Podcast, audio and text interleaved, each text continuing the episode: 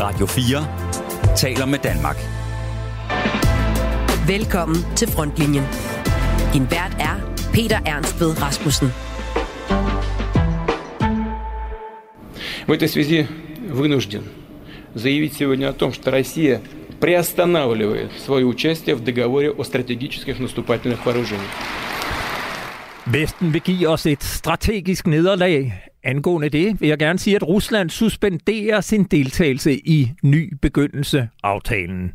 Sådan sagde den russiske præsident Vladimir Putin i en to timer lang tale til den russiske nation i går i anledning af etårsdagen for anerkendelsen af de to folkerepublikker Donetsk og Luhansk. Talen var en lang tirade mod Vesten, som Putin beskylder for at stå bag krigen i Ukraine, og det mest opsigtsvækkende var, at Rusland trækker sig fra atomaftalen med USA. Ruslands udtræden bliver tolket som endnu en eskalation af atomtruslen fra Putin mod Vesten, men den varslede også en ny slags trussel. Hvad den går ud på, kan du blive klogere på senere i denne udgave af Frontlinjen, der naturligvis sætter fokus på krigen i Ukraine og ikke mindst de danske perspektiver omkring den. Fredag er det et år siden, at Putin iværksatte sin specielle militære operation, lod kampvognene krydse grænsen til Ukraine og indledte den største krig på europæisk jord siden 2. verdenskrig. I dette dystre perspektiv vil jeg gerne byde dig velkommen indenfor. Radio 4 taler med Danmark. Men inden vi retter fokus på krigen i Ukraine, skal vi runde to opsigtsvækkende sager fra vores egen politiske andedam, der begge kredser om partiet Venstre. I går skrev Venstres tidligere forsvarsminister Claus Hjort Frederiksen, at anklagemyndigheden har rejst tiltale mod ham efter straffelovens paragraf 109 for at have røbet eller videregivet hemmeligheder af betydning for statens sikkerhed. Det skulle han have gjort i forbindelse med optrædener i medierne, hvor han bekræftede og talte meget åbent om et tophemmeligt kabelsamarbejde mellem FE og den amerikanske efterretningstjeneste NSA. Den sag skal vi tale med dig om, Nora Reddington. Velkommen mm. til. Tak. Du var gennem syv år særlig rådgiver for den daværende statsminister Helle thorning Schmidt og er i dag politisk kommentator på Politiken og TV2 News. Hvad betyder den her sag for Venstre, som jo selv er med i regeringen og i dag sidder på forsvarsministerposten? Øh, man kan jo starte med at sige, at hvis der var nogen, der undrede sig over, øh, da man så ministerfordelingen, da regeringen blev præsenteret kort før jul, at Venstre ikke øh, sad i Justitsministeriet, så har man måske fået en forklaring i dag. Altså det havde jo været helt ubærligt, hvis det var en, en venstre mand eller kvinde, der skulle stå i spidsen for det her. Det gør man jo som justitsminister. Det er en øh, forfærdelig sag. Øh, Claus Hjort er en ikonisk person, øh, gennemgående person i næsten 30 år i, i Venstre på et meget, meget højt øh, niveau er fyldt øh, meget, både for få, øh, Uffe Ellemann og også jo øh, for Lars øh, Løkke Rasmussen. Og nu er han så øh, ude af Folketinget. Vi har jo gennem alt det her Ramachan sidste år, også igen meget dramatisk. Og øh, ja, nu er han jo helt ladt alene, man skal lægge mærke til det, der blev sagt i går fra Venstrefolk. Det var jo helt tydeligt, at det var øh, gennemtænkt. Man sagde, at det var sørgeligt for Claus Hjort Frederiksen. Det var meget trist, at øh, man var kommet så langt. Det er jo noget helt andet end der, hvor vi var sidste år, hvor at, at der var tale om, at det var politisk, øh, og det var helt urimeligt, og hvad var det, der foregik. Øh, der er tonlejet blevet skruet ned. Hvorfor? Fordi Venstre er kommet i regering, og, og sådan er det. Hvilke konsekvenser får sagen for Venstre? Jamen, den, det gør ondt i, i Venstre, og for mange venstrefolk er det en understregning af, at øh, man er gået med i, i en regering, som grundlæggende ikke er særlig elsket øh, i partiet. Man skal også lægge mærke til i går, at øh, Alex Vanopslag var den, der var mest vokalt, mest højlydt i sin Liberal Alliance. Liberal Alliance. Ja. Hvorfor? Ja, fordi at Liberal Alliance super venstrevælger til sig øh, for tiden. Og, og den her oplevelse af, at man, øh, man sælger en af sine egne, det er jo det, der folk sidder tilbage med. I hvert fald, du forsvarer ham ikke, og det kan du jo ikke gøre, når du sidder i regering. Du kan ikke gå ud og sætte spørgsmålstegn ved de dispositioner, myndighederne foretager, når du, øh, når du sidder i regering. Og, og for mange vil det her være altså, endnu et bevis på, at uh, regeringsdeltagelse måske ikke var den klogeste disposition uh, fra, fra venstreledelsens uh, øh, side. Og det er også i det lys, man skal se Van Opslag være meget hurtig her. Han er ellers øh, fint til at, og ikke at flyve alt for højt, fordi det kan også blive forskinget, det der foregår på Christiansborg. Men han var der i går, han var der meget kraftfuldt, han var der meget præcist, og det er jo ikke tilfældigt. Men, men omvendt, altså når man har øh, rigets anklagemyndighed øverste embed, rigsadvokaten selv, der mener at have beviser til at føre en retssag, og, og man fører kun retssag i Danmark, hvis anklagemyndigheden mener, at man også kan få en domsfældelse. Altså, det vil vel også være helt uhørt, hvis en justitsminister af personlige eller politiske årsager sagde, ja, vi, jeg ved godt, der sidder en rigsadvokat, der mener, at han kan få øh, denne her tidligere minister dømt, men det er sgu tyndt for ham. Det, det gør jeg altså ikke. Altså, det er jo kan i, det er jo, der kun er dårlige udfald. Altså, enten ender det katastrofalt, eller også ender det øh, ulykkeligt. Øh, man kan jo sige øh, altså til, til Vandopslag og andres øh, forsvar, at der er jo en mulighed for, lige præcis i den her type sager, er der jo en mulighed for, at en justitsminister af hensyn til rigets sikkerhed kan sige, her, der, der tager vi lige og trækker vejret. Altså, går vi ikke, der går vi ikke videre. Der er bare ikke præcedens for det. Det er ikke noget, vi gør. Altså med et argument om, at det vil skade rigets sikkerhed. Det vil skade sikkerhed mere at, at, at, at gå den vej. Og så har vi jo politisering. Pointen er jo, at der er en, en, en politisering i det. Og, og det hele går ned til den her helt ulykkelige situation, hele den ulykkelige proces, som bliver startet med, med, med Finsens hjemsendelse tilbage i, i 2020, som jo er, er, er, er en, en kædereaktion af sekvenser, som der er ikke nogen, der har tænkt igennem, og som jo altså, altså har kastet dansk efterretningstjeneste ud i en dyb krise, men jo også øh, hele diskussionen om sikkerhedstjenesterne på Christiansborg øh, ud et meget mystisk sted. Vi har jo også diskussion om Samsam-kommissionen, øh, hvor at øh, alle, der er fuldt valgkamp, må jo tænke, hvad var det lige, der foregik? Altså, der blev nedsat tre kommissioner på et par dage i, i valgkampen, og nu viser sig så, at, at dybest set så at skal nedsættes en kommission, der skal zoome ind på samtalen mellem Lars Finsen og Trine Bremsen tilbage i 2020. Altså, det er, det er nogle partier, som Øh, ganske enkelt i kampen om magten har glemt at, at bruge hovedet. Vi kommer helt sikkert til at tale mere om den sag, men vi skal også omkring en anden sag, der fylder en del i regeringen, og ikke mindst i Venstre. For et år siden, den 2. marts, skrev Venstre og den daværende samlede blå opposition, at den daværende S-regering, eller krævede, at den daværende S-regering reagerede prompte på Ruslands invasion af Ukraine. I et åbent brev til statsministeren skrev partiformændene for Venstre, de konservative, Liberale Alliance, Dansk Folkeparti og Kristendemokraterne følgende citat. Dansk forsvar skal have flere penge her og nu. Der er behov for et markant og væsentligt beløb allerede i år som en særbevilling til at opruste og fylde lagerne. Vi opfordrer derfor regeringen til øjeblikkeligt at sætte gang i politiske drøftelser på området, så vi kan vedtage et nyt forsvarsforlig så hurtigt som muligt. Og det skrev altså blandt andre partiformand Jakob Ellemann Jensen. Han er siden blevet forsvarsminister, men i begyndelsen af februar måtte han trække stikket og gå på sygeoverlov på ubestemt tid efter et ildebefindende og tydelige tegn på stress. Siden har Troels Lund Poulsen overtaget som fungerende forsvarsminister, og i sidste uge trak han så i nødbremsen. В этой связи вынужден det var den forkerte. Forhandlingerne om et nyt forsvarsforlig bliver forsinket og udskydes, indtil vi kommer et godt stykke hen på foråret. Det fortæller fungerende forsvarsminister Troels Lund Poulsen til Jyllandsposten. Forsinkelsen skyldes ifølge Troels Lund Poulsen, at han har brug for tid til at sætte sig grundigt ind i tingene, inden han sætter sig til forhandlingsbordet. Ja, statsminister Mette Frederiksen taler om den voksende trussel for Rusland, og forhandlingerne om det nye forsvarsforlig var regeringens højeste prioritet. Det kunne kort sagt ikke gå hurtigt nok. Og nu er forhandlingerne så udskudt til efter påske. Nord Reddington, man fristes til at spørge, hvad i alverden er det, der foregår? Jamen, det er også et godt spørgsmål. Der er jo grundlæggende der er tre forklaringer. Den første forklaring er, at, at forsvarsøkonomi sejler. Der er kommet meget voldsom kritik for, for Rigsrevisionen, og det er jo fair nok, at forsvaret lige skal stramme. Man skal simpelthen have styr på, hvad der sker. Altså, vi står over for en investering, som er så enormt stor, at, man, altså, at det er helt svært at forestille sig. Det er ikke noget, vi har set i nyere tid, måske bortset fra noget af det, der skete på sundhedsområdet for, for år tilbage. Vi taler op mod 20 milliarder ekstra om året. Altså, det er virkelig, virkelig, virkelig mange penge. Og, og sandheden er jo, at økonomistyring i forsvaret, man må ikke bruge ord som økonomistyring i Danmark længere, fordi det er sådan noget med New Public Management og konkurrencestat, men, men sandheden er jo, at det sejler Altså, det er ret voldsomt, hvad der er foregået.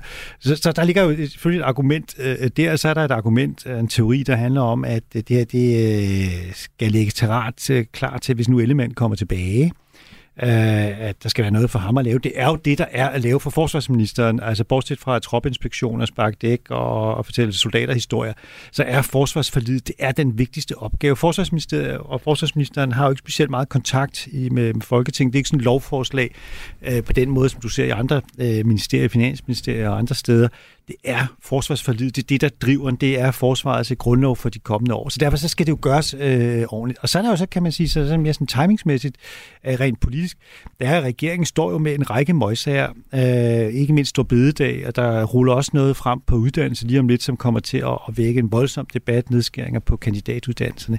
Men forsvaret, det er tænkt som en, en stor øh, gevinst, en, en, en præmie, og det skal jo falde på et tidspunkt, hvor det ikke drukner i alle mulige andre ting. Så ja, vi skal ikke blive overrasket, hvis det her det bliver skubbet hen til den anden side af sommerferien. Den øh, køber jeg gerne ind på, og det er i hvert fald også min umiddelbare analyse. Øh, man kan sige, det virker lidt som om, at vi i Danmark har en helt anden og noget mere tilbagelænet politisk tilgang til forsvar end vores nabolande, som Norge, Sverige, Finland, Estland, Letland, Litauen, Polen og Tyskland, der alle umiddelbart efter Ruslands invasion for et år siden har øget forsvarsbudgetterne betragteligt og iværksat omfattende investeringer i våbensystemer og materiel. Hvorfor er den politiske proces omkring forsvaret så helt ufattelig fodslæbende i Danmark. Jamen grundlæggende skal vi jo se på, at, at vi, vi i Danmark har været enormt dygtige til at forhale vores øh, 2% målsætning. Jeg, jeg var selv til stede, godt nok i periferien på det møde i Wales, hvor man stadfæstede de, de 2%, men, men du har i, i danske altså politiske miljø, øh, også i Nexus omkring Finansministeriet, Statsministeriet, Udenrigsministeriet og, og, og Forsvarsministeriet for den sags skyld, så har du fået den her forklaring om, at danske soldater, godt vi ikke bruger så mange penge, men de penge, vi bruger, det er de allerbedste penge i hele NATO. Altså hvis vi ikke havde Sirius-patruljen, øh, så ville den vestlige verden øh, falde fra hinanden. Vi er altid den spidse ende. Vi har været i Afghanistan, vi har været i Irak, vi har Mali, og vores danske Hercules-fly, bare hvis nogen er tvivl, danske Hercules-fly, det er de bedste Hercules-fly. Øh, og, og, og det jo virkelig været sådan en analyse, man har bokset sig selv ind i. Øh, og, og, det har jo betydet, at det har været rigtig svært at flytte sig fra det ene øh, øh, øh, til det andet. Og noget af det bemærkelsesværdige ved det nationale kompromis sidste år, udover at det jo virkelig viser, hvor dygtig den politiker Mette Frederiksen er, hun får de borgerlige ned i den sæk, som i grundlæggende skulle være deres adgang til den store scene det er jo, at de her 2% af det først falder i 2033, eller, eller hvornår det nu er, øh, hvor du er inde på, det vi ser i Tyskland og andre steder, så, så går tingene hurtigt. Og, og for mig handler det om, at altså, det min analyse er, at det, at vores politikere har virkelig svært ved at bevæge sig ud af den gamle fortælling om det danske forsvar, som et af verdens bedste til et forsvar, som har brug for en salvandsindsprøjtning og har brug for det øh, øh, nu. Så der er, der er mange, som er skyld i, at vi står i den her situation, og der er meget få, som sådan for alvor evner at, at, at bryde det. De konservative har, har forsøgt et par gange, Rasmus Jarlov har forsøgt, men konsensusanalysen, den er så massiv på Christiansborg, så det er svært. Jeg kan jo ikke lade være med at spørge, hvordan har krigen i Ukraine måske brudt med den opfattelse? Hvad, hvad har krigen i Ukraine betydet for den måde, vi taler forsvar øh, på Christiansborg?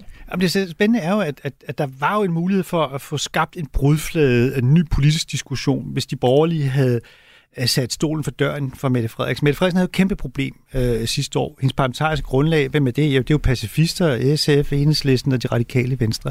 Men det lykkedes for hende at øh, få lavet det her nationale kompromis med øh, Venstre og Konservative. Og så på den måde har hun jo kunne gå ind i en valgkamp, hvor at der grundlæggende var styr på det. Der var opnået en ny konsensus om, hvordan vi nåede de 2 procent. Øh, Ellemann forsøgte flere gange at tale om, at man skulle fremrykke forhandlingerne om forsvarsforlig.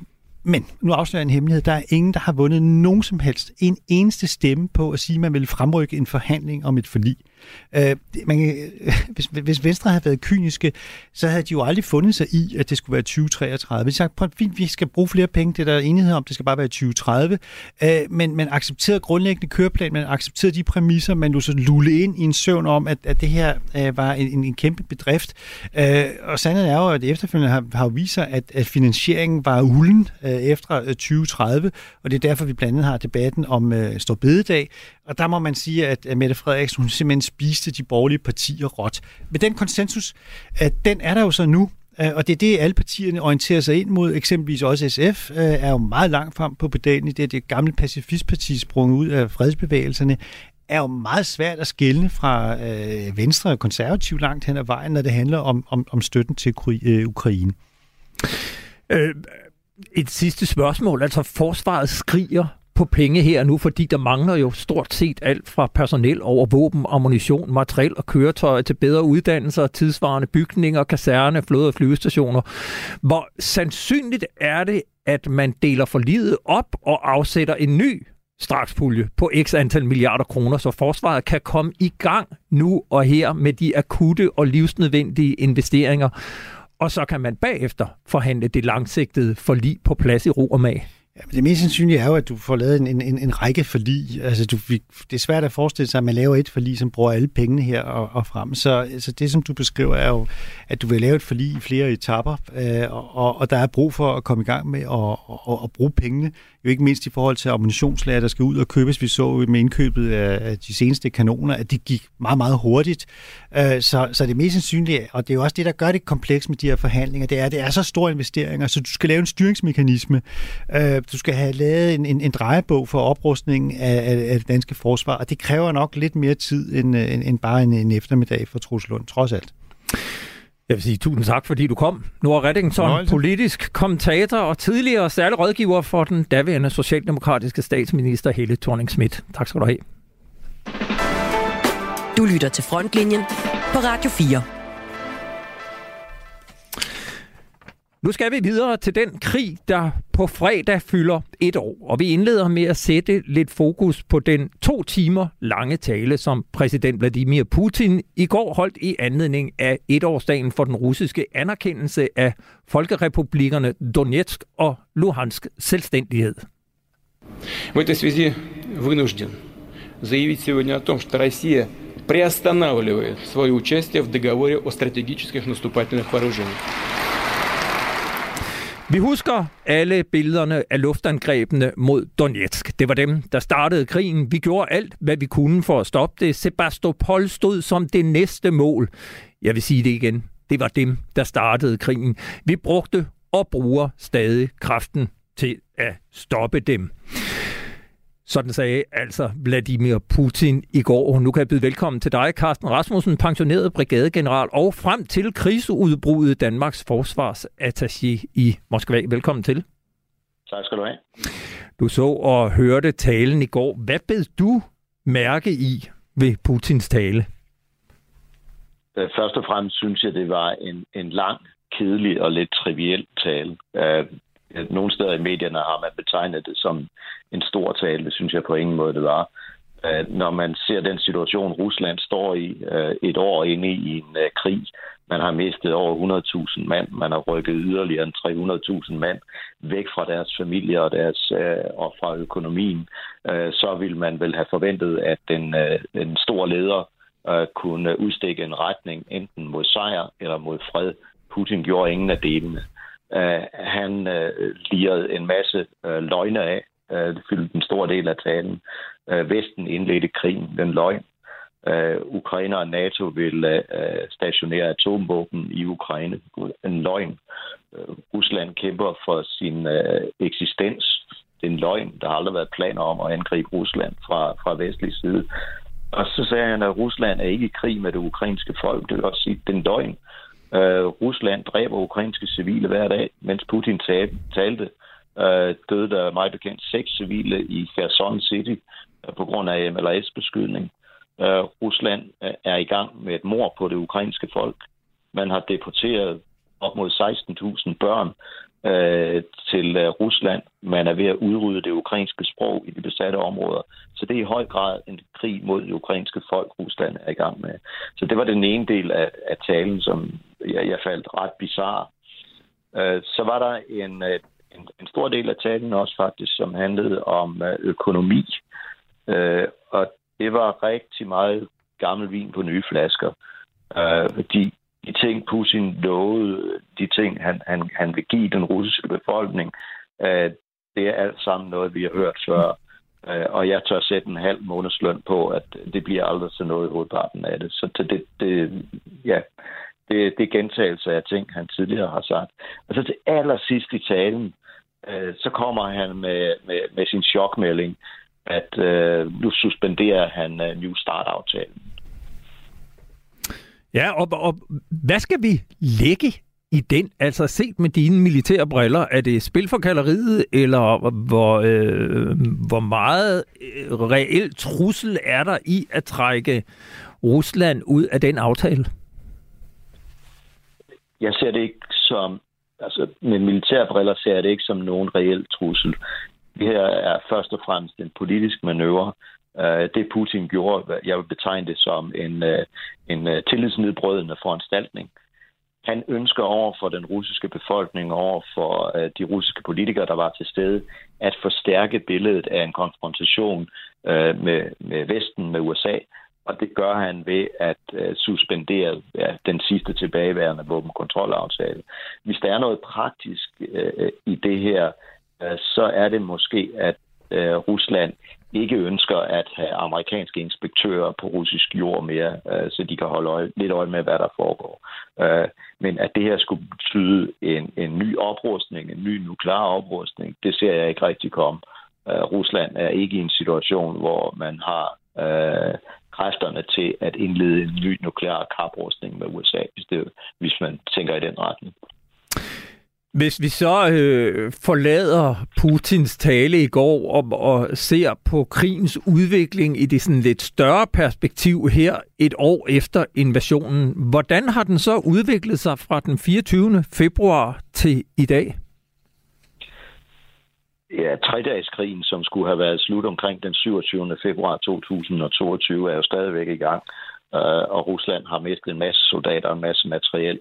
Uh, så den har jo i hvert fald udviklet sig meget anderledes, end, uh, end, uh, end, end Kreml havde forventet, og også meget anderledes, end uh, de fleste vestlige eksperter havde forventet, fordi man havde set øh, forventede russisk militær, der var betydeligt stærkere, og man havde set øh, et ukrainsk militær, der var betydeligt svagere.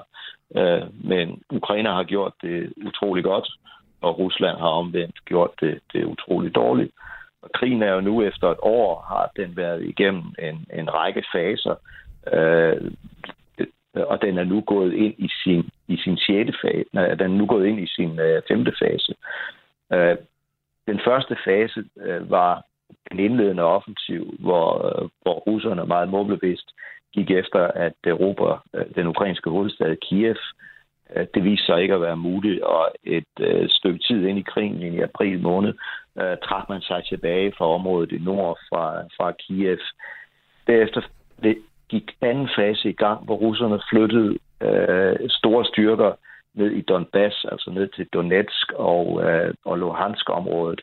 Og i løbet af sommeren gennemførte nogle offensiver i øh, de områder, hvor det mest, øh, det mest kendte øh, slagene, øh, der fik mest omtale, var ved slaget om Severodonetsk, som øh, russerne erobrede i, øh, i sommeren øh, 2022.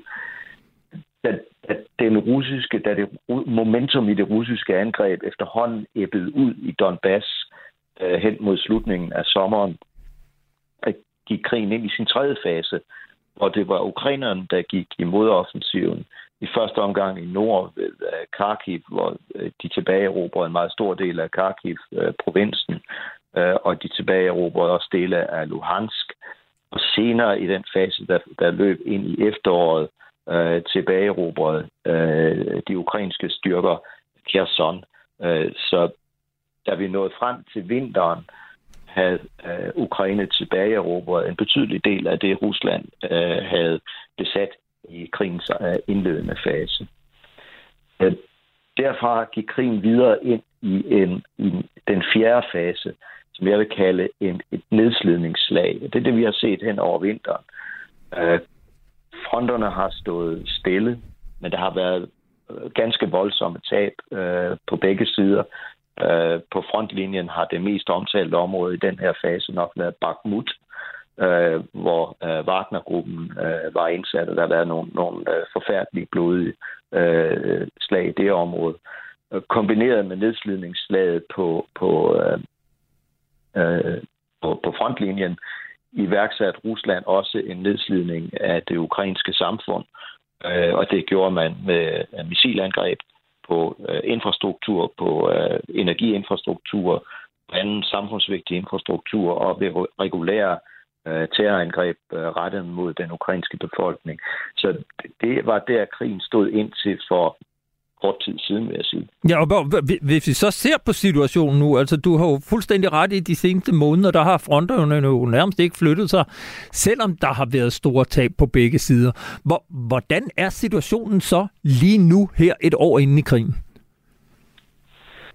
Øh, situationen lige nu er, at, at øh, for omkring en, en tre uger siden, en gang i januar, at der, der gik krigen ind i en ny fase, det jeg kalder krigens femte fase. Og det var, det var faktisk lidt svært i begyndelsen at se, at det var det, der var sket.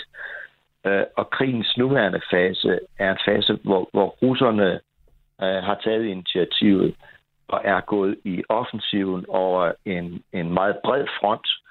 Øh, det er en front, som, som strækker sig helt ned fra øh, Orkiv, ned i øh, Zaporizhzhia, øh, provinsen og Vuledar, øh, også ned i syd, og så helt op til Svartova i den nordlige del af, af Luhansk. Russerne, hvis man tæller op, hvor mange steder der foregår offensive operationer fra russisk side af, så når man op på en, en 15-17 stykker.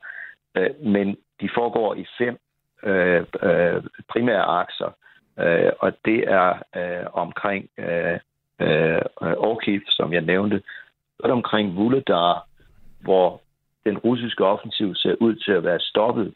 Øh, to russiske marineinfanteribrigader, øh, 144. og 40. marineinfanteribrigade ud fra det østlige militærdistrikt, øh, de har fået gevaldigt tæsk i det område. Jeg frister mig til at bruge udtrykket bøllebak, som jeg har brugt tidligere i min militære karriere.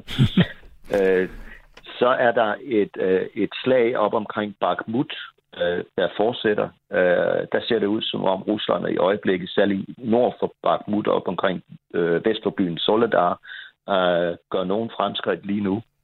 Længere nordpå var ukrainerne i offensiv, men det har russerne fået stoppet, og, og de er nu også gået i offensiv. Det er de områder, jeg taler om, det er, det er Kremina i, uh, i, i Luhansk-provinsen, øh, hvor Rusland for nogle uger siden indsatte øh, dele af 76. 20.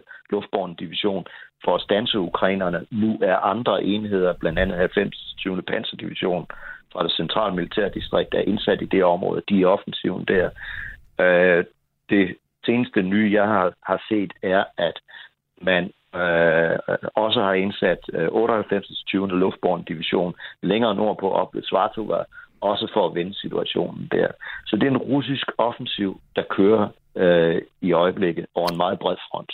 Du øh, fortæller, at den er gået i gang her for et par uger siden, og, og vi har jo faktisk gennem længere tid hørt om, hvordan at Rusland forberedte den her forårsoffensiv, og Putin har brugt de seneste måneder på at opbygge sine tropper i meget stort antal. Hvor, hvor store er de styrker, som vi må forvente nu står klar til at blive indsat i denne her øh, offensiv? Og, og du kan måske også komme ind på, hvilken kvalitet har de her soldater? Uh, det, det er svært at få et, et, et meget præcist billede af, hvor store styrkerne er. Men mit bedste bud vil være, at de styrker, der er indsat i Ukraine i øjeblikket, og de styrker, øh, som øh, står bag ved de, de umiddelbart indsatte, altså øh, mere i dybden ind mod, mod øh, Ruslands grænser, og nogle af dem på den russiske side af grænsen, der taler vi totalt om 300.000 plus, altså lidt mere end, end 300.000 Men, men det er jo så også næsten, hvis ikke jeg tager fejl, næsten dobbelt så mange som dem, der var med øh, til den oprindelige indsættelse der ved invasionen for et år siden. Øh, det er det. Det er betydeligt flere end dem, der var indsat ved den, den øh, oprindelige invasion. Øh, men mange af de her styrker står altså allerede helt frem øh, ved fronten. Så styrken bagved er nok ikke så, så, så voldsomt stor, men den er dog stor nok til, og der kommer vi så ind i, hvor bevæger vi os hen øh, fra nu af. Øh, er det min opfattelse, at øh, krigen er, bevæger sig lige i øjeblikket på knivsæk. Hvis det russiske, den russiske offensiv lykkes, så vil de danne et eller flere gennembrud af det, den ukrainske forsvarslinje. Og så vil vi se de her styrker, der står bagved, øh, blive sendt længere ind i dybden. Øh, måske helt ind mod øh, Dnieperfloden, altså sætte sig på en meget stor del af, af det, øh, det østlige Ukraine. Så det er det ene mulige udfald. Det andet mulige udfald, det er, at det lykkes Ukraine at stanse offensiven øh, og simpelthen lade russerne forbløde i, i den her offensiv. Og så når vi kommer længere ind i foråret, og der tænker jeg, der vi nok hen i slutningen af marts, måske april måned, øh, så vil Ukraine i stedet for overgå til en modoffensiv, hvor det mest sandsynlige er, at man vil forsøge at skære det besatte område af øh, øh midt over øh, ved at gennemføre en offensiv i syd ned mod Melitopol og ned mod det, mod det Azovske hav. Men om krigens næste fase, den sjette fase, bevæger sig i den ene eller den anden retning, det er umuligt at spå om nu. Det kommer helt an på, hvordan øh, den nuværende russiske offensiv øh, udvikler sig. Hvis vi taler om sandsynligheder, så hælder jeg mest til, at det mest sandsynlige er, at ukrainerne kan stanse russerne igen. Det lyder som om, at øh, det kan være afgørelsen på krigen, vi står overfor her. Helt kort til sidst. Jeg kan ikke lade være at spørge dig. I januar valgte den russiske forsvarsminister Sergej Shoigu at fjerne general Sergej Surovikin som øverstbefalende for de russiske styrker i Ukraine og erstatte ham med forsvarschef Valery Gerasimov. Hvilken betydning vurderer du, at det kan få for krigen herfra? Øh, lad mig først sige, jeg tror ikke, vi nærmer os afgørelse på krigen vi nærmer os en ny retning for krigen, og den kan så gå i en af de to retninger, som jeg beskrev. Men, men derfra og så til krigen vil være afgjort, det tror jeg stadigvæk, der er meget langt. Øh, så til øh, Gerasimov, øh, som blev indsat som øverstkommanderende, samtidig med at han beholdt jobbet som chef for den russiske generalstab. Det ser jeg lidt som det sidste skud i, bussen, i, i bøssen, når det drejer sig om at, øh, at finde generaler til at lede den her operation. Øh, Gerasimov er formentlig kommet ind med en meget bunden mm. opgave, og den første del af opgaven, den går ud på at øh, befri, besætte øh, øh, hele Donbass-regionen. Og det vil være det første delmål, øh, eller mellemfaldende mål for den offensiv, der er i gang lige nu. Vi når ikke mere i dag. Carsten Rasmussen, jeg vil sige tak, fordi du øh, lige opdaterede os på krigen i Ukraine. Vi vender helt sikkert tilbage til dig. Øh, tak, fordi du var med. Velbekomme. Du lytter til Frontlinjen på Radio 4. Krigen i Ukraine har haft konsekvenser over hele kloden, hvor de geopolitiske tektoniske plader er godt i gang med at forskyde sig i Europa, Asien og Afrika. I internationale kredse taler man om en ny verdensorden, men hvad betyder det, og hvordan ser sådan en ud? Min kollega Niklas Erbel og Dein ringede i går til Keir Giles, som er ekspert i Rusland ved den britiske sikkerhedspolitiske tænketank Chatham House i London. Min kollega fangede Keir Giles kort efter, at Vladimir Vladimir Putin havde holdt sin lange tale til nationen, og derfor spurgte Niklas indledningsvis om Kirt Giles bed mærke i noget særligt i talen. Well, there were some highlights, of course, and some things that were new information. The majority of those are not, probably not the ones that are going to hit the headlines. There was an enormous center section of the speech, which is about mundane, trivial details. Der var enkelte højdepunkter, som Keir Giles kalder dem, og en smule ny information i talen fra Vladimir Putin. Det meste var triviel snak om økonomien, og så truslerne mod vest, som vi er blevet vant til fra Putin. Men det mest dramatiske øjeblik i talen, det var, da Putin fortalte, at han trækker Rusland fra den sidste strategiske våbenaftale med USA, den såkaldte New Start-aftale om at begrænse atomvåben. Det var nyt, men ikke nødvendigvis overraskende, siger Giles. Der var således også en subtil trussel om atomvåben, der handlede om, at Putin forsøgte at stille lighedstegn mellem et nederlag i Ukraine som værende en trussel mod Ruslands eksistens som land. Det står nemlig listet i den russiske militærdoktrin som et af de kriterier, der må resultere i brug af atomvåben. Det gør Putin for at stoppe Vesten fra at sende støtte til Ukraine, siger Giles. Uh, Putin leaned on some specific language from Russia's military doctrine to try to equate a defeat for Russia in Ukraine with a threat to the existence of Russia as a country. And of course, that is listed as one of the key criteria for when you can actually use nuclear weapons. So it's a roundabout, subtle threat intended to deter Western backers from giving Ukraine the war winning material it needs to actually bring this conflict to a conclusion. But the topic of um, nuclear weapons and the threat from Russia... Men atomtrusler fra Rusland, det er jo noget, vi for længst er blevet vant til, efter krigen brød ud. Så jeg spørger Kirk Giles, om det den her gang er en mere direkte trussel, vi ser fra Putin. We have seen from Putin uh, until this point. It's a different threat in character. Now, yes, the threats have been ongoing throughout the war, but there was a peak in their intensity in the summer of last year. That's when we were hearing these things more or less constantly, not just from Russia's propagandists, but also from their agents of influence and useful idiots across Truslen the West. om atomvåben har nu en anden karakter, siger Giles. Truslen var mest intens i sommer, hvor vi hørte meget om det. Det døde hen i løbet af efteråret og vinteren, sandsynligvis efter pres fra Kina. Det, som vi ser nu, det er en mindre direkte trussel end i sommer, men en trussel, der bygger på, at effekten i første omgang ikke var, som de ønskede fra russisk side. Simpelthen fordi truslen ikke var realistisk i forhold til Ruslands egen politik om atomvåben. Så nu vil de simpelthen gøre truslen mere plausibel, siger Kirk Giles. real nuclear policy. I think this is an effort to tie it back into what most people who have looked into the subject understand about when Russia will and will not nuclear weapons to try to make the threat more plausible, even though it's actually done in a much more subtle manner. Now, turning to, uh, to the war, which is almost... En anden ting, vi har været vant til at høre om siden krigen brød ud i februar 2022, er den nye verdensorden. Så jeg spørger Kirk Giles, hvordan han ser på den her nye verdensorden et år efter krigen to, to Ukraine. How do you see this new world order one year later? It's something that Russia would like to see happen, and there are indications that, in fact, it is succeeding in reordering the the world affairs. But um, in a way, Russia is not looking for a new world order, but a return to an old one. It sees this. En ny verdensorden er faktisk noget, Rusland gerne vil se, og de har succes med at rykke rundt på verden. Men faktisk er Rusland ikke så interesseret i en helt ny verdensorden, så meget som de er interesseret i en, der tidligere har været. I sin tale sagde Putin, at USA har undermineret den sikkerhedsstruktur, der blev stablet på benene i Europa efter 2. verdenskrig.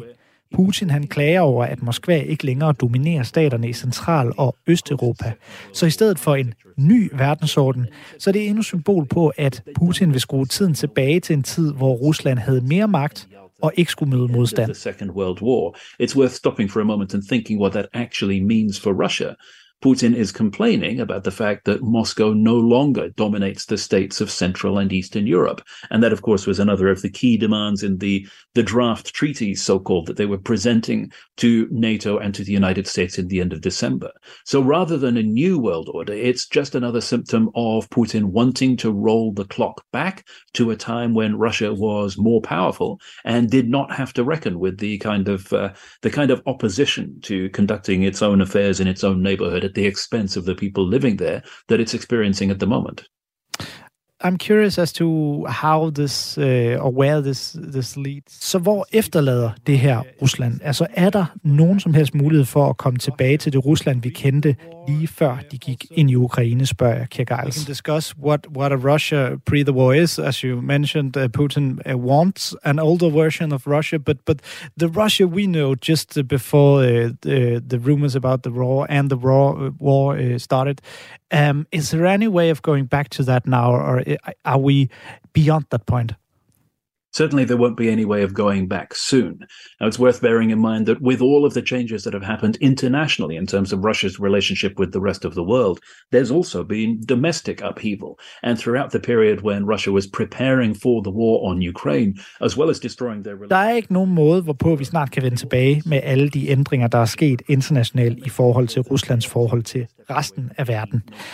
Mens de har forberedt krigen og ødelagt forhold til andre lande, har der også været pres på internt i landet, fordi Rusland har øget undertrykkelsen i landet, siger Giles, og gentager Putins ønske om at vende tilbage til tiden med Sovjetunionen. Topmålet er altså at skrue tiden tilbage, og når først man har gjort det, er der ingen vej tilbage. direct references again in his speech to the changes that happened after the fall of the Soviet Union as, as being something that was undesirable.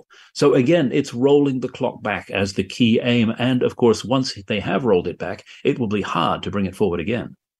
And lastly, um, you have uh, participated in, in, a longer analysis on the uh, uh, that is published on the Chatham House website. Slutligt spørger jeg Kirk Giles om alliancer mellem lande. Han har lige udgivet en længere analyse sammen med sine kolleger på Chatham House om syv måder, hvorpå krigen i Ukraine har ændret verden, og et af punkterne er alliancer mellem lande. Så jeg spørger Kirk Giles, hvad krigen har ændret, hvad angår alliancer mellem lande rundt omkring i verden. How the war uh, eventually will go. in a way, it hasn't created new alliances. It has entrenched old ones. And in fact, all of the old divisions that we, we suspected were already there have been brought to the fore. På en måde har krigen faktisk ikke skabt nye alliancer. Den har nærmere festnet gamle alliancer, siger Kirk Giles. De stridigheder, vi allerede kendte til, er kommet længere frem på scenen. Der er jo lande, der har sympati med det syn, som Rusland og Kina har på internationale relationer. Der er dem, der gerne ser en mere autoritær status mellem stater og borgere, og så er der dem, der tror, at det vestlige liberale demokrati er vejen frem. Men der er også ændringer blandt alliancer internt i Europa. Landene i Østeuropa og Nordeuropa understreger lige nu, at de hele tiden har haft ret, og at store magter i Vesteuropa som Frankrig, Spanien og Tyskland var tøvende i forhold til at indse, at Rusland var på vej i krig med kontinentet, og at Ukraine nu er den krigs frontlinje, siger Giles. There are changes within alliances within Europe itself. We see once again there the same kind of dividing lines that we always suspected. The countries of Eastern Europe and Northern Europe, who've always been aware of the threat from Russia, now in emphasizing that they were right all along. But the countries of Western Europe, particularly France, Spain, Germany, reluctant to recognize the true implications that Russia has now abandoned restraint and is once again at war with the continent. And Ukraine is just the front line of that war. Ja, sådan sagde altså Kirt Giles, ekspert i Rusland ved den anerkendte internationale tænketank Chatham House i London. Du lytter til Frontlinjen på Radio 4. Vi slutter denne udsendelse med igen at se på krigen i Ukraine og de begivenheder, der førte til krigsudbruddet. Det gør vi med dig, Paul Funder Larsen. Velkommen til. Tak for det. Vi to var engang kortvarigt kollegaer på Jyllandsposten, og du er i dag avisens korrespondent i Berlin. Du har gennem mere end 30 år fulgt udviklingen i Rusland og Ukraine, og det har du skrevet en bog om. Ruslands tusmørkeår udkommer fredag på årsdagen for krigens begyndelse, og det skal vi tale om nu. Hvad dækker titlen om Ruslands tusmørkeår over? Jamen altså man kan vel sige, der, der, der har været tale om en periode gennem de her 30 år, som i en, i en, i en vis forstand har henligget i tusmørke. I den forstand, det har været svært at skælne konturerne i udviklingen på en måde. Det har været svært at se, hvor det her samfund skulle hen. Øhm, og politisk kan man sige, at på det sidste, der er det jo blevet klart, at, at det her tusmørke er noget, der leder ind, måske i aften eller natten, i den forstand, at angrebet på Ukraine, øh, udenrigspolitisk og indrigspolitisk, en, en, en likvidering af det russiske demokrati, har vi jo, har vi jo set her hen over de sidste 12-18 måneder. Det var ikke tusmørke mod daggry. Det var desværre en kulsort nat, vi kigger ind i. Ja. På, på øh, bogens omslag kan man læse følgende passage. Krigen i Ukraine har sat et endegyldigt punktum for den periode, der begyndte med Gorbachevs reformer og Sovjetunionens kollaps. Men hvordan kunne det gå til, at et land, der med flyvende faner var på vej mod demokrati og åben økonomi, og som til synlædende havde byttet sine imperiedrømme ud med partnerskab med Vesten, foretog noget nær en 360 graders pirouette tilbage til sit sovjetiske udgangspunkt? Og det spørgsmål kan du passende selv få lov at svare på. Hvordan kunne det gå til?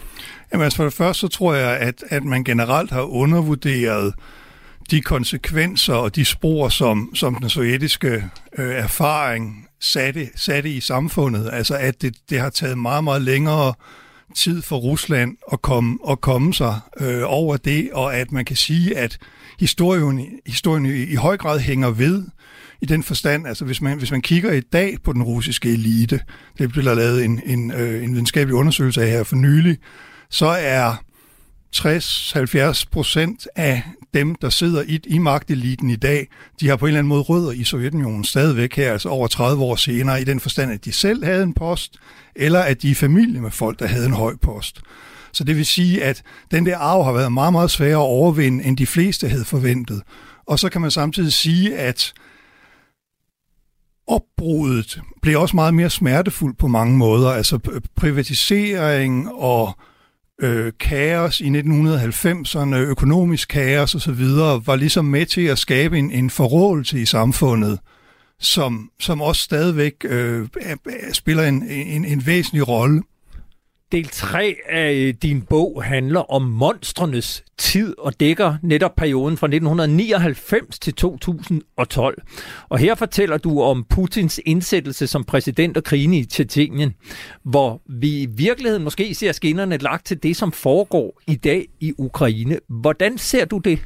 Jamen altså, man, man kan sige, at, at øh, krigen i Ukraine den er selvfølgelig unik i sin, i, i, i sin, hvad skal man sige, i sin skala, øh, og på nogle måder i sin, i sin øh, brutalitet, men, men mange af de øh, problemer, som det russiske militær står i, mange af de tilgange, man har altså med at, at, at bombe civile områder, øh, udøve stor brutalitet, øh, likvidere civile osv., det så man jo allerede i, i fuld flor i, øh, i Tjetjenien i 1990'erne faktisk, på et tidspunkt, altså hvor, hvor, hvor øh, præsidenten stadig hed Boris Yeltsin, øh, som op, man så det så videreført, da, da Putin kom til i 99-2000, altså i den, i den anden tjetjenske krig, hvor Rusland jo gjorde det med, med, med Grozny, altså hovedstaden i Tjetjenien, ikke, som de har gjort med, med, med, med flere ukrainske byer. Øhm, Altså simpelthen sønderbombede dem, og uanset øh, hvad målene var. Ja, øhm, så i, i den forstand kan man sige, at selvfølgelig er der sket en radikalisering af det russiske styre de senere år. Men, men mange af de øh, ja, man kan sige, meget af det lå allerede i kimform i øh, tilbage i 90'erne og, og, og 0'erne, og i virkeligheden jo nogle gange helt tilbage i Sovjet, i Sovjetperioden. Altså man kan jo sige, den måde, man for eksempel behandler sine egne soldater på, altså smider dem, smider dem ud på bar mark og siger angrib, øh, det, det så man jo også i den sovjetiske krig i Afghanistan øh, tilbage i 80'erne. I, øh, i sidste uge der havde jeg besøg af udenrigskommentatoren Jens Vorning, som har skrevet bogen Ukraine 2402. Her talte vi om øh, NATO-topmødet i rumænske Bukarest i 2008, som i virkeligheden er der, hvor Vesten med den amerikanske præsident George Bush begår en eklatant fejl, som for alvor sætter skub i en proces i øh, Rusland. Du mener ligesom Jens Vorning, at det begynder at gå galt i 2008. Hvad, hvad er det, der sker i det år? Ja, altså, det var et meget dramatisk år, kan man sige, fordi for det første var der var det NATO-topmøde, hvor NATO sendte en meget uklar melding ud, fordi på den ene side sagde man i forhold til Ukraine og Georgien, ja, vi er klar til at optage dem på, på, på et tidspunkt, men man satte ingen form for handlingsplan op, man gav, gav ikke noget øh, tidsperspektiv, og man, og man kan, kan på, på sin vis øh, glemte man dem derefter. Altså, der er sket meget lidt bevægelse på den front siden 2008. Og gav en gulerød uden at give dem sikkerhedsgarantien, som det ville være at være medlem. Ja, og det satte jo selvfølgelig øh, alarmklokkerne til, til at ringe i Kreml. Øh, som samme år øh, invaderede Georgien kort var en, en, en ganske kort krig, som russerne øh, vandt i, i gåseøjne i den forstand, at, at de nedkæmpede det meget sådan rudimentære øh, georgiske forsvar i den, i den nordlige del af landet. Men, men samtidig var det åbenbart der, at der var store huller i det russiske øh, militærapparat, og derfor i gang satte man jo så også det år i 2008 den meget, meget storstilede militærreform med, med, med massive investeringer i både isenkram og i at professionalisere hæren, som har været i gang siden, og som vi jo ser meget blandede resultater af i de her måneder i, i Ukraine. Hvad er det, der sker? Efter 2008, der sker der en, en gradvis radikalisering af den, den, af, af Kreml, kan man sige, øh, ideologisk set, som, altså med nationalistiske paroler, der ligesom, der ligesom øh, griber om sig, men måske også med det, at den der militærreform på en eller anden måde, det, man kan sige, det er lidt bordet fanger. Altså i det øjeblik, man ligesom er gået i gang med de der meget, meget storstilede i russisk målstok øh, investeringer, så kan man sige, så kommer, som der er et russisk ordsprog, der hedder, appetitten kommer under måltidet, og det gør, og det gør den jo i, i den grad ligesom for, for ledelsen i Kreml, ikke? og i, i 2014, der tager man så et, et dristigt hop ved at, at annektere Krim, og så i gang sætte en, en, en, en, en, en, en, en, en intervention i Østukraine med sådan lidt mere uklare hensigter. Og der kan man sige, at altså for det første, man, man sætter sig ligesom på sporet af øh, geografisk ekspansion, men samtidig narer man måske lidt sig selv, fordi det går så nemt på Krim, at det, at det måske skaber idéer i Kreml om, at det kan nemt lade sig gentage det her. Du øh, beskriver også Putin indgående, og du beskriver også hans, hans forhold til det russiske militær. Kan jeg ikke få dig til at uddybe, hvad er det for et forhold, han som tidligere KGB-officer har til det russiske militær? Jamen, altså man kan sige, i det russiske system, altså vi har jo en tendens til at se Rusland som, som et hele, og kigge sådan lidt på det og sige, hvad siger Kreml? Men altså i realiteten er det jo et, et, altså Moskva er jo et sted, hvor de forskellige øh, apparater kæmper benhårdt mod hinanden, og der er ingen kærlighed mellem militæret og så FSB, det gamle KGB, øh, som, som Putin stammer fra. Militæret har jo for eksempel sin egen efterretningstjeneste, som er en benhård konkurrent til, til FSB på mange punkter. Så, så man kan sige, at Putin han kommer ind i princippet med en, med en skepsis over for militæret. Øh, han taler allerede før han bliver præsident om, at, at der, er, der er udbredt korruption i militæret, og man ikke kan lade generalerne stå for at reformere det selv. Så derfor indsætter han også i 2008 en civil øh, en civil forsvarsminister, ikke en, en, en møbelhandler fra, fra St. Petersborg, som han kender godt. Altså Putin er en mand, der kun satser på dem, han kender godt. Øh, det er også derfor, han er så, så utilbøjelig til at skifte ud på noget tidspunkt, næsten uanset hvad der sker. Så man kan sige, at han har en, en grundlæggende skepsis over for militæret, men samtidig er han jo også ekstremt afhængig af det. Ja, og, og vel mere i dag, end han var tidligere. Ja, helt klart. Ikke? Altså, fordi det er jo militæret, der afgør hans, hans fremtid. Altså, hvis, hvis de på en eller anden måde formår at bringe den her krig frem til et punkt, hvor han kan sige, nu har jeg vundet, ja, så er alt godt. Men hvis de taber den krig, ja, så er det ude med ham. Du har jo rejst i både Rusland og Ukraine gennem en hel generation og, og boet i, øh, i Moskva gennem flere år. Og i bogen der fortæller du en personlig historie om de store navne, der formede denne epoke, altså Boris Yeltsin, Vladimir Putin og ikke mindst også Alexej Navalny, øh, oppositionslederen. Du fortæller om øh, generaler, rebeller, agenter og dobbeltagenter, finansfolk og forbrydere og politikere i Kremls skygge. Hvis du nu skulle udpege en, udover måske lige Putin, som spiller en afgørende rolle for den periode, periode. Hvem skulle det så være?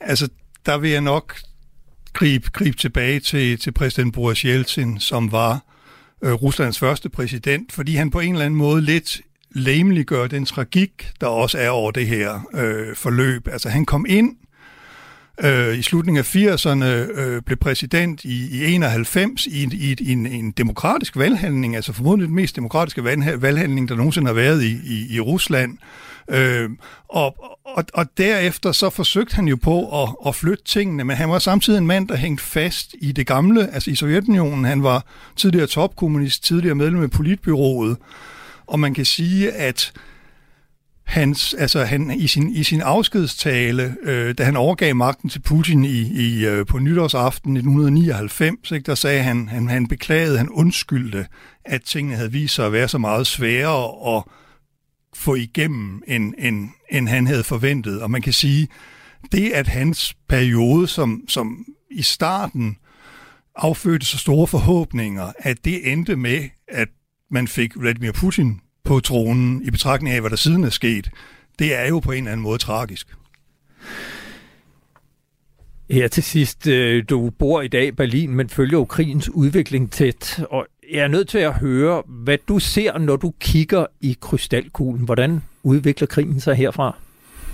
Altså, jeg, jeg tror, vi, vi realistisk set kigger ind i en, en, en lang periode med krig og, og eller konflikt på forskelligt niveau. Altså man skal jo huske på, at den her konflikt har været i gang siden 2014, og en lang periode var den jo relativt lavintensiv, øh, faktisk helt frem til, helt op til, til den 24. februar sidste år. Øhm, så man kan godt efter min mening forestille sig, at vi igen ligesom får droslet niveauet ned. Men det er svært at forestille sig, at der ligesom kommer en, en fredsaftale. Altså, man forsøgte jo gennem, gennem det meste af otte år fra 2014 frem efter i, i det, der hed øh, Minsk-formatet, forsøgte man på at, at lande en fredsaftale, uden at man gjorde reelt nogen som helst fremskridt. Så det tror jeg er langt væk, desværre. Jeg vil i hvert fald sige tak, fordi du kom, og kan kun anbefale læsere og lyttere at gå ned og købe Ruslands Tusmørkår, som altså er skrevet af dig, Paul Funder Larsen. Den udkommer fredag på etårsdagen for øh, krigen i Ukraine. Tak fordi du kom. Tak. Du lytter til Frontlinjen på Radio 4.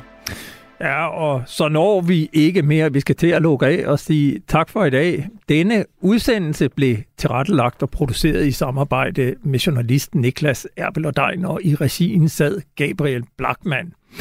Husk, at du altid kan skrive til os her på Frontlinjen med ris, ros eller gode idéer til emner, som vi bør tage op på frontlinjen snablag radio4.dk. Du kan også give os et følg i din podcastplayer, og så lander Frontlinjen direkte på din telefon hver eneste onsdag, som er vores nye faste tænde sendetid. Efter nyhederne kan du lytte til Kranjebrud, der i dag handler om noget så dystopisk som når verden går under. Tilbage er der bare at sige tak for i dag og på glædeligt genhør.